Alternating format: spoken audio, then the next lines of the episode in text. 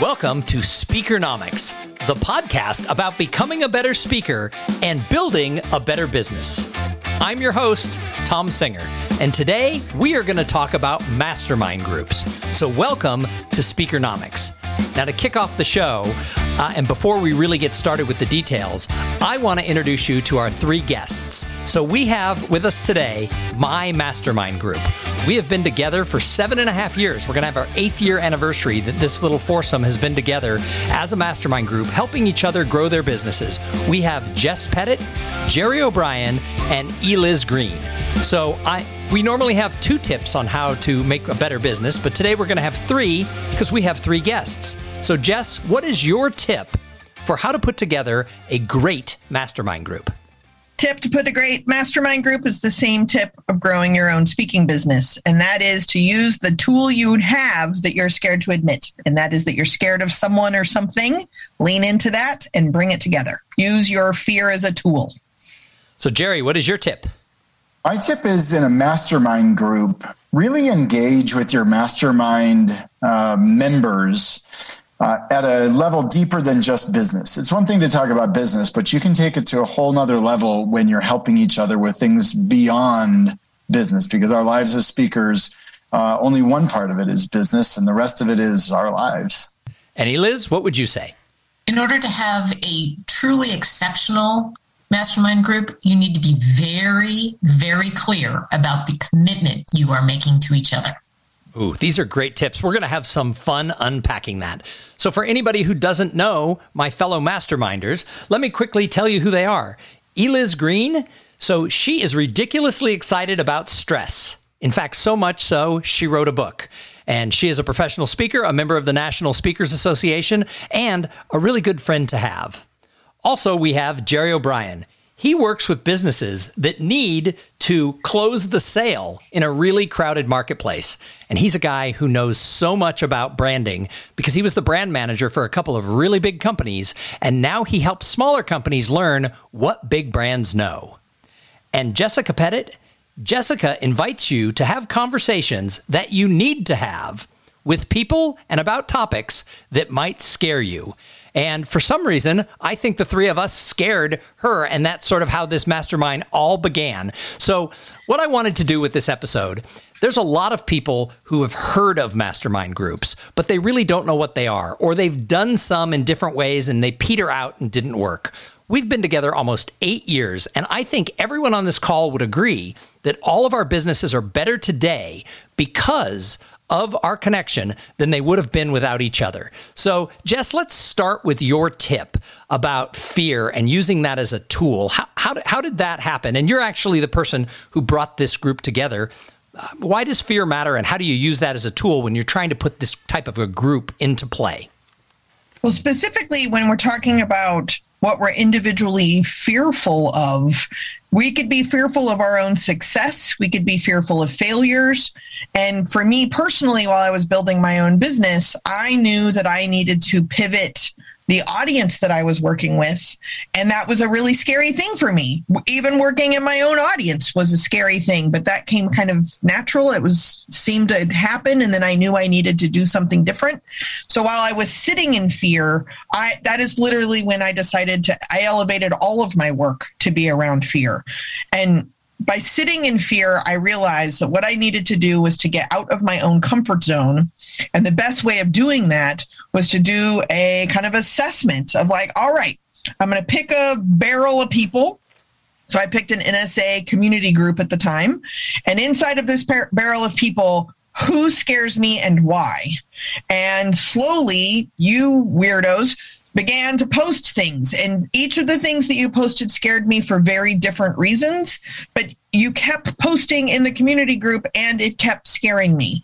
So i decided like all right if i'm going to do this probably it's hard you can't use this word in 2021 but the pivot to this new market then getting new people who scare me that are not in the market i'm currently in is the smartest thing i could do to grow my business. And it was So one of the things is is that the four of us, we now I kind of consider you I'm as close to you as I am to my siblings.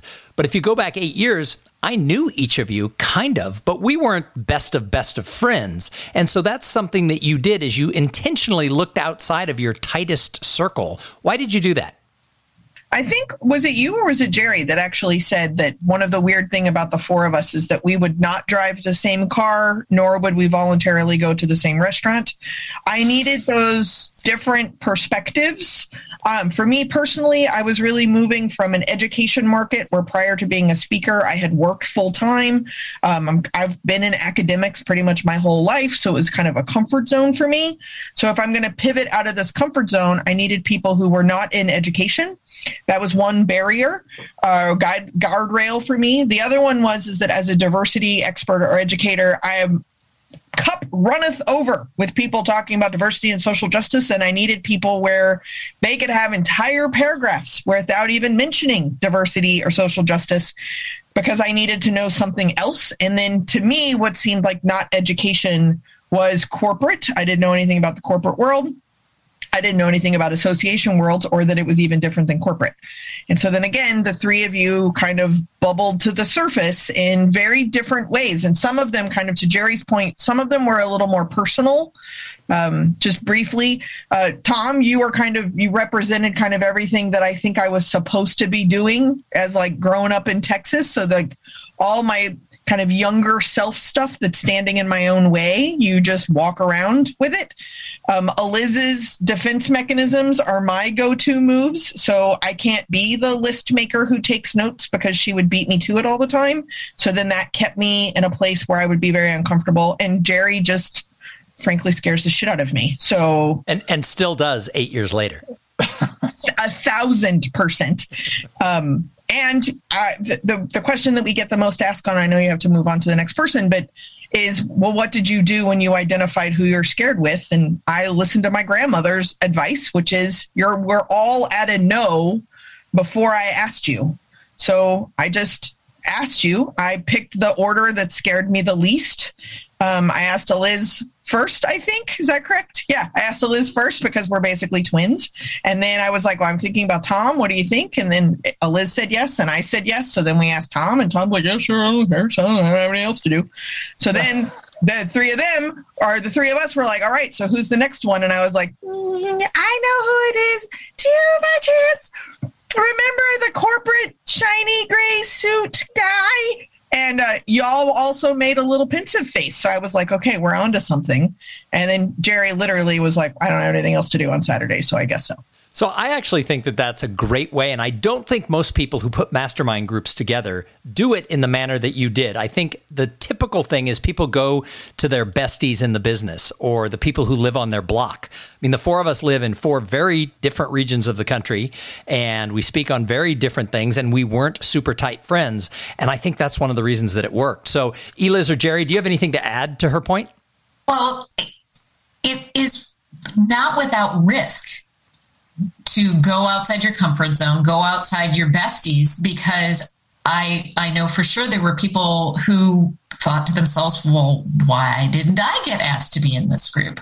Or it would have been easier to choose somebody you were more comfortable with. But to your point, Tom, we didn't know each other. We didn't make assumptions about each other or our businesses. We had to learn it all from scratch, really. And that I think is one of the key things to know is when you know somebody too well, you fill in blanks. And that doesn't work as well. That's an interesting point. And I would also say get really clear on what are you committed to. Mm-hmm. Are you more committed to your success or are you more committed to being comfortable? If you want to be comfortable, hang out with your friends. If you want to be successful, really think about who are the people, who are the type of people, what is the diversity that you want to be with to challenge your thinking and to come from a different perspective. If it's coming from your perspective, you already know that perspective try a different one. So, Jerry, your tip was to go beyond just business, to actually engage with the people who are in your mastermind group at that level. And I said when I introduced you all is that we've all become like siblings. And one of the ways our group works is a pre COVID, about every eight months, we would rent a house somewhere in the country. We'd move in for a couple of days. Everybody would get four or five hours to talk about their business. And the rest of the time, we'd either go to a restaurant, we'd take turn cooking dinner or breakfast. Uh, we'd put out a cold cut, you know, thing at night. We'd open a bottle of wine and maybe have some cheese and we got to know each other as friends and, and, on that social level. And I think that's one of the reasons it worked so well. But you bring that up as an important tip. How come? Well, if you think about, you know, we all have very different uh, backgrounds and different journeys, different paths and my journey, as you heard, was you know I got my MBA from a, a big school, and, and, then I went to corporate America. I worked at companies like Procter and Gamble, and I was the brand manager of Coors Light. I was the vice president of marketing for multiple different billion dollar brands. And when you're on that journey, you're surrounded by people all the way from business school to your marketing departments, people that work for you, people you work for, to and you leave that track and become a professional speaker it's great, but you know how many people you have around you now? None. It's lonely. Right? And so um, I went from a place where I had a lot of support and a lot of people sounding boards and a lot of this to I'm making this stuff up on my own. And then you go to NSA National Convention and you see all these people and you meet some people but that's not an individual community. That's a big overwhelming community. So we need to take that big overwhelming community find your own home within it and then also find your your people. Now when we first started i didn't know you were going to be my people but i came in to it with the idea that i needed more than just business strategies and help. I was looking for uh, you know my group, my people, some sounding boards that were beyond me and my pajamas in my kitchen. and so what ter- what turns out, and you, you go in thinking that, and when it turns out, when things happen in your life when you have a really great presentation, when you have a presentation that bombs, and you all have, and you all will, even though you won't admit it to other people. um, not you guys, I mean, everyone in NSA. Absolutely. And because you guys are amazing. But no, but when you have something that goes right or wrong, whether it's in your presentations or in your life, a disruption that happens in your life, it's really and Tom, you can talk about your example, but you but it's valuable to have engaged beyond, hey, let's talk about business. Well, and and that is true, and I think that that's something all of us have have shared the ups and downs of life, not just the ups and downs of business. But one of our first, in fact, our first face to face meeting where we had all gone to Florida together. Uh, the first night we had gone out, we had had dinner, we had we didn't really know each other very well, and I knew going into it that my father was very ill and he was near the end of his life. He was 99 years old. And my brother and I had had a conversation about this trip. And my brother said, You know, we've got about three more weeks. Don't even worry about it. Go, you know, to your business meeting. And the first night we were there, I woke up to go to the bathroom at six in the morning and there was a phone call from my brother. There was a voicemail that my dad had passed away. And so the first thing in the morning, I had to tell you all that that happened. And one of the things we did that was always really special to me is instead of starting our meeting at nine o'clock like we had planned, we all went to a restaurant. There happened to be a location of the restaurant that was my dad's favorite breakfast place. And we all went to breakfast and I got to share kind of a really rough day in my life, kind of a, a permanent marker, if you will, with you know, people who eventually would become people who super matter. And I always joke when people say, How have you guys had a mastermind group that had lasted eight years? I say, Well, the first trick is at your first meeting, someone's parent has to die. And while that's dark humor and not funny, the reality is, is that that did help bond us together because we all had to get really serious really fast and around 11 o'clock or noon, we started the business meeting and, and, we succeeded over the next two days to have our mastermind group. And I think that when you're able to have that personal and that business, I think that's how relationships are built. Imagine a world where you have a clear vision for the future, goals and milestones to measure your progress, a predictable way to generate revenue, and true control over your business. To be honest, this isn't rocket science. You just need the systems to support you, and SpeakerFlow can help you do it. Through technology, strategy, and community, you'll be able to build the business of your dreams and save yourself some time, energy, money, and stress along the way.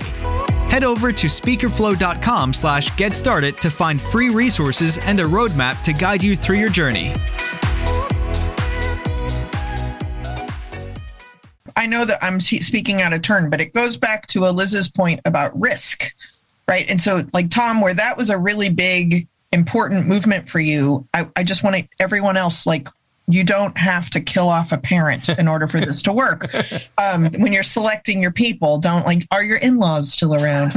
Um, it's not a requirement, but we made a commitment to go to Florida and have dinner with three kind of strangers and we showed up with our underbellies without having anything happen personal like that that is an important thing that i think without your father's passing how we started that meeting mattered and to to eliz's point about risk Jerry being able to share personal stuff has also allowed us to be able to share personal stuff. But it is also the case, and the last thing I'll say, because Eliz's finger is up, but it is also the case that when y'all have told me, well, just go and do this, and I well, I can't do that. I can't even like begin the imposter syndrome stuff because y'all have uh, helped me avoid the risk. Y'all, y'all think I can do this. Well, then how can it possibly be a risk? You're not idiots. So anyway, go Eliz. Sorry. I I agree with you, and I think what is really the key is that spending time together, doing things that are not just showing off your shiny business portfolio, but actually getting to the point where you trust the other people in your group enough to talk about the stuff that is ugly and hard and and is just life. And honestly, if we have a meeting and and somebody doesn't cry, you know, we just haven't been talking no long enough. Um, it, and sometimes it's crying because things worked out. Um, but that is the the level of trust that you have to develop with the people in your group. And it, it takes cooking together and being together and trusting each other. So, Eliz, your tip was about the commitment that you're making mm-hmm. to a mastermind group, to the other people who you're forming this this camaraderie with. Uh, what's your point of why that's important for a successful mastermind group that will help you advance your career? Why, why does it matter the the commitment? So, what's funny about the story that you just told, uh, mm-hmm. Tom, about everybody going to Florida is that you tell that story like all four of us were there. You were there. All four of us were not there. I wasn't there. There was another speaker who was there because our group originally started off with five people. Um, that person is still very much valued by, I think, all of us, but he moved on to a different type of career. And that's part of this commitment idea is that the group has to continue to work for everybody in it. And you have to share the same level of commitment to it. So I will admit, when we first started, I did not have the same level of commitment to the three of you all. Um, because, as Jess would say, I was scared. I did not want to let you all in. And I had lots of excuses about that. And so I didn't go to the first meeting. Your way of dealing with that was to come to my hometown for the second meeting and, and uh, meet my husband and convince him that this was such a very good idea that he sent me on the way saying, I'll see you in two days. Go, go do this. This is important. From then on, uh, I have been committed to this group. I tried to quit a long way before that, but I can be honest and say I would not still be a speaker if it were not for this group. I, this has been an essential lifeline through some tough times. Per- personally and professionally, when you are so very clear about we are going to meet in person this many times. We are going to have video calls this amount of time. What you are expected to come prepared for. I will tell everybody that every time we meet, there is a little ball in my stomach, even if it's on a video call. When we're meeting in person, it's a big ball because I know that I have to go and pre- go in prepared with all of the things that we've talked about in the past and what I did and what I'm planning to do. And the way I talk about it is there's no off ramp. We won't let the other people in the group stop talking about their stuff until we feel like they're done. So there may be a time where Jess is like, I don't have very much to talk about. And we're like, five hours later. Cute. Yeah. You're cute. Um, but the, the idea is if you have made that deep commitment, but the other side of it is that you have to have a conversation about is this still working? Because maybe it comes to the time where it's not still working for everybody and that's okay you just need to have that conversation so does it need to be be changed or is it time to sunset it I don't anticipate that being the case for our group anytime soon. We are still all committed to it. However, we all believe that we are the weak link and that the rest of us will uh, kick the other one out. it's just we all come, yeah, we all come with that sensibility. I uh, agree with Eliz, and the um, the interesting thing is, you, you know, some people say, "Oh, you know, I have a hard time saying no to things." Um, mm-hmm. I'm not that person. I, I say no to everything unless someone's paying me to come and speak, pretty much. And so when Jess came to me and said, "Oh, do you want to be in this group?" I'm like, mm-hmm. mm-hmm. But my level, I mean, I showed up at the first meeting, but I'm thinking, I don't know, this sounds like a lot of time. These are great people. What a cool thing. But man, I, how often are we going to meet? And how often? I don't know. I don't have a lot of time for this. But what happened is within the first year, or I guess two years, we transitioned into, whoa, this is amazing. This is great the level of commitment if you're forming a group your level of commitment needs to start out where it's going to start and it's going to become what it's going to become but if you want to get the value the kind of value that we've gotten over time you know at some point we transition to full commitment we're all in no matter what you know and that's just you know but you know continue to evaluate does it work but my commitment was also not oh i'm all in forever in the beginning but it has it has uh, uh, built into that for all of us, I think. Well, and it's interesting because there's a lot of different ways to structure a mastermind group. And there are people who do it all online, there are people who do it only with people who live locally. We have sort of this combination. So we we we shoot for every 8 or 9 months, sometimes it's a year where we rent a house and we get together. And then we were doing like every 6 to 8 weeks we were doing a video call. What's interesting is when the pandemic hit, we moved those calls up and I thought it was just me who needed it. We moved those calls up to every, you know, two, three, or four weeks. I mean, they're always, they, you know, they're coming up a lot faster. And what I realized was for different reasons, all of us needed that touch point. And so there's different ways you can structure it, but we did a combination of video calls and in person calls. Uh, what are some of your thoughts about different ways people could structure a mastermind group that would be successful? I think it depends on what you want out of it it, you know, when Jess started this, she was really looking to make a big shift. I, if we're honest, we probably all wanted to make some sort of big shift as well. If you're just looking for accountability because you need to get a project done or you're writing a book or whatever, that's going to have a different kind of structure. Going in with what do you want out of this makes a lot of sense. You know, everything that I thought of to say, Tom, uh, we probably didn't do any of the things, right? Like I could say, oh, you got to make sure that everyone has the same level of commitment to the business that you do. Meanwhile, Eliz was like, well, you know, I don't know, I might be in. I mean, I'm like, oh, so that one doesn't work. I'm like, well, you got to make sure that you have people that are at the same level.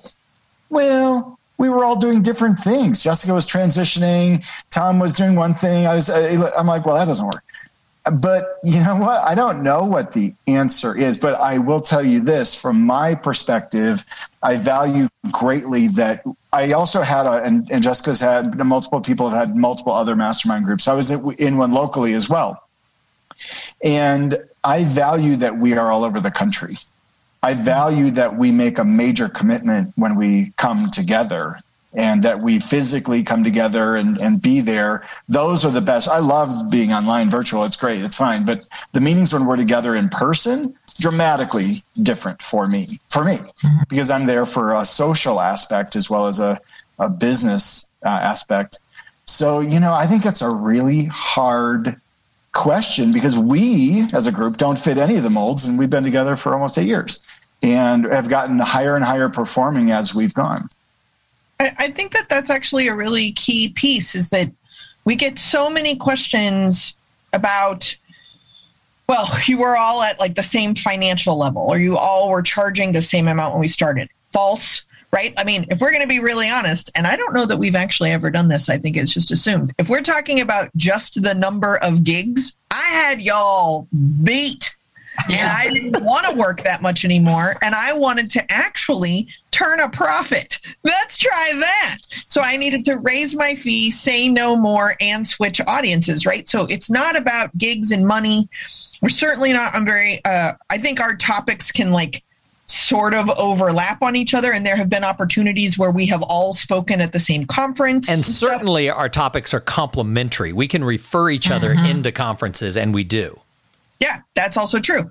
I also think, though, that, and Jerry, you just started this, is that where the variables going in, it might make sense on a spreadsheet for like, oh, we need a this, a this, and a this. I don't know. Like, y'all scared me. Okay, that's it. That's it. And then when you complicate it by thinking that you need a worksheet and a flow chart and like all these other kind of like Enneagram correlated horoscope compatibility things, you're just covering up who scares you what has come out of it is all of us have businesses that have survived a global pandemic and we are all doing things that we deeply love that are deeply connected to a clear understanding of our own mission right mm-hmm. so like the the output makes a lot more sense the input was we all scared each other and we still do the other thing that i would add in that one of the things i think i think is one of the strongest things that we do in our in-person meetings is we have what we call fresh blood. Oh yeah. Depending on where we are meeting in person, we collectively agree with someone who lives in that area to come and have dinner. And this serves two purposes. Number one is that we kind of get our helper lens on and we always learn something from somebody that we have over for dinner. And two, maybe I'm speaking only for myself here, but I'm so nervous to like hang out with these three beacons of the sun that like being able to focus on some new person actually kind of breaks the ice a little bit. It's fun, it's engaging. Like we're also usually pre COVID, like screeching into wherever it is we're meeting from whatever gigs we have, and I get to do laundry. So then there's kind of this settling in, and then we wake up in the morning, and it is solely laser beam focus on each of us, and there's good food. That may be that could be a requirement, right? Like, is there a cook? Yeah, you know, speaking of speaking of the fresh blood, where we invite someone else in, this is a really interesting, good point. That's a great idea uh, for for any mastermind group, especially if you're going to travel somewhere.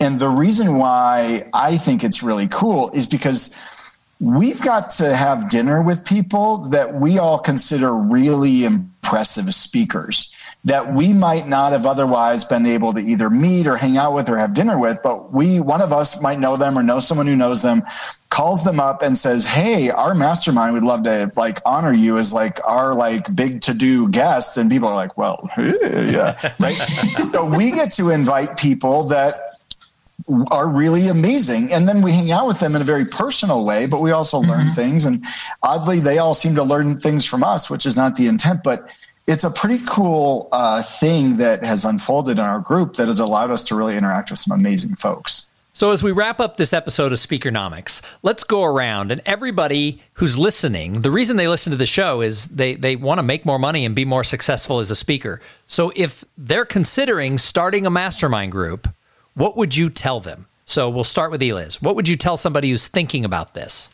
A high performing, a good mastermind group is going to make more difference in your business than you could possibly imagine. Jerry?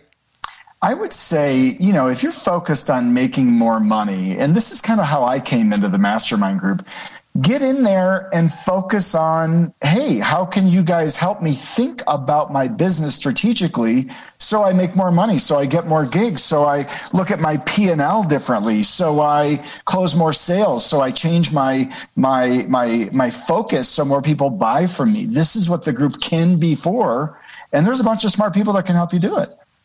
And jess?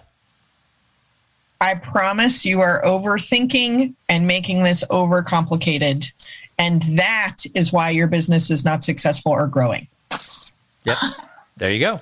Well, thank you to Eliz Greene, Jerry O'Brien, and Jessica Pettit for joining me here on Speakernomics. I would not be here as the host of Speakernomics. I would not have a career that has has served me well over the past seven or eight years if I had not uh, gotten to know all of you and allowed you to be there to both to both uh, pull me up and push me along, as as one might say. So I'm a real big proponent of mastermind groups. I realize many of them last less than eight nine years. Not every time does everybody become uh, like a sibling to you. But I do think that you got to keep trying. I had tried two or three times before I was invited to this group to try and find a group of people who could be that support for me. And when it didn't work out, I just tried again. And I think that that's one of the things to, to create a real mastermind group that's going to work for you is you have to do that. And then everybody has to be committed. Where, where I've seen the biggest mistake in mastermind groups, ones I've been a part of and ones I've witnessed, is – after about two meetings, they schedule to get together and somebody says, Oh, at the last minute, I just got booked. I'm not going to come. And now you don't have, you know, at least three or four people there. And the whole thing goes wah, wah, wah. So uh, you have to have that commitment as well. So, anyway, thank you all for being here. And thank you for everybody who tuned in and listened to this episode of Speakernomics. Please join us every week for more thoughts, ideas, and actionable information on how to make more money as a professional speaker. And please always remember the motto of this podcast speak, get paid, repeat.